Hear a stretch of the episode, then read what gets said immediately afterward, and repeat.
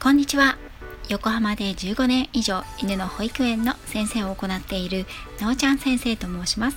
こちらの番組ではたくさんのワンちゃんや飼い主さんと関わってきた私が日本の犬と飼い主さんの QOL を上げるをテーマに犬のあれこれについて私個人の見解からお話ししています。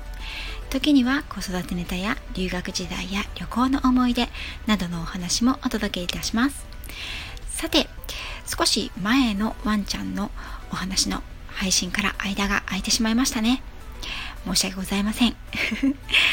えっと前回ですね養成強化トレーニングの代表格としてクリッカートレーニングのご紹介と行動を形作るシェイピングトレーニングの方法をお伝えいたしました。まだ聞いてないよという方は戻ってぜひ聞いていただければと思います。実は先日子供の誕生日で水族館に行ったのですがその際にオタリアという海の生き物のショーを見ました。オタリアは、ね、ちょっと大きめのアシカなのかな？アザラシなのかな？アザラシとトドの間ぐらいのサイズですね。私はそのオタリアもさることながら飼育員さんがね手にクリッカーを持っていたのにもう目が釘付けでした。やっぱり海の生き物たちのねトレーニングには分かりやすいクリッカーを使うんだなと思って感動したのを覚えています。皆さんも水族館でイルカや海の生き物たちのショーを見たことがあるかと思います。とてもこまめに一つのことができたら小魚をご褒美にあげていますよね。動物たちもトリックが一つできたらやったからちょうだいと飼育員さんの方に寄っていきますよね。あれは何か一つあげたらやったら一つおやつがもらえるという条件付けと習慣ができているからなんですね。ということで今回はおやつの減らし方についてのお話です。水族館のショーの動物のように日常生活では頻繁に報酬を上げることはできませんよね。前回もお話ししたクリッカートレーニング。これにはおやつは欠かせません。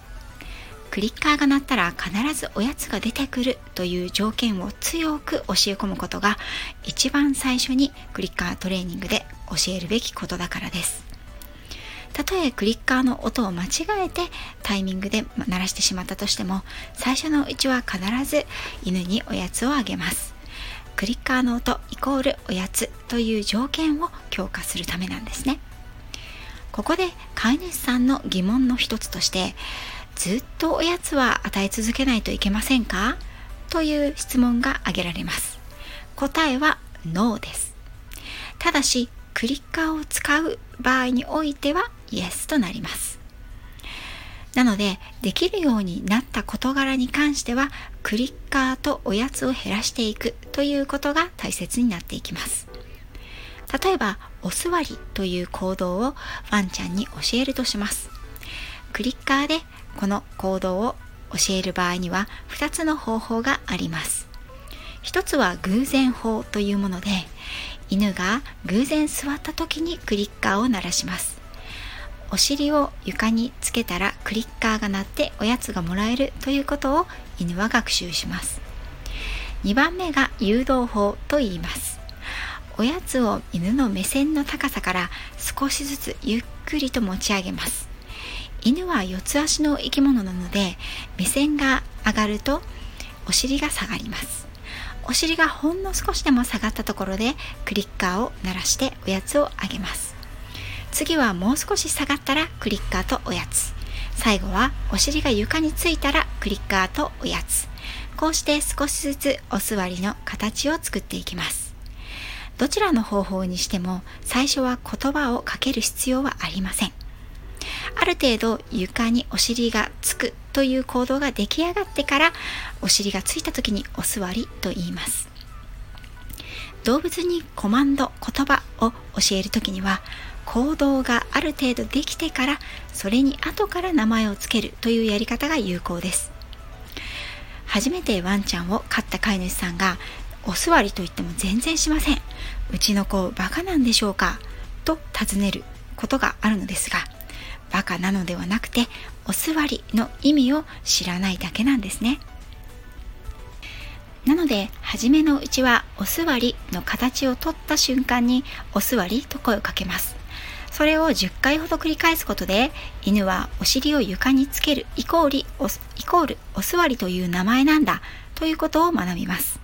何度かこの工程を行ってからお座りと言って反応を見てみましょう。あああれのことね。了解と分かっているかどうかチェックができます。もしお座りの形が取れたらお座りの言葉を理解したという合図。はて何のことでしょう？という顔をしたらまだ言葉の意味が分かっていないという合図です。はい。長くなりそうなので今回はここまでとさせていただきます。次回こちらの続きですね。おやつの抜き方とクリッカーの抜き方の後編をお知らせお伝えしたいと思います。今回も最後までありがとうございました。次回もまたよろしくお願いいたします。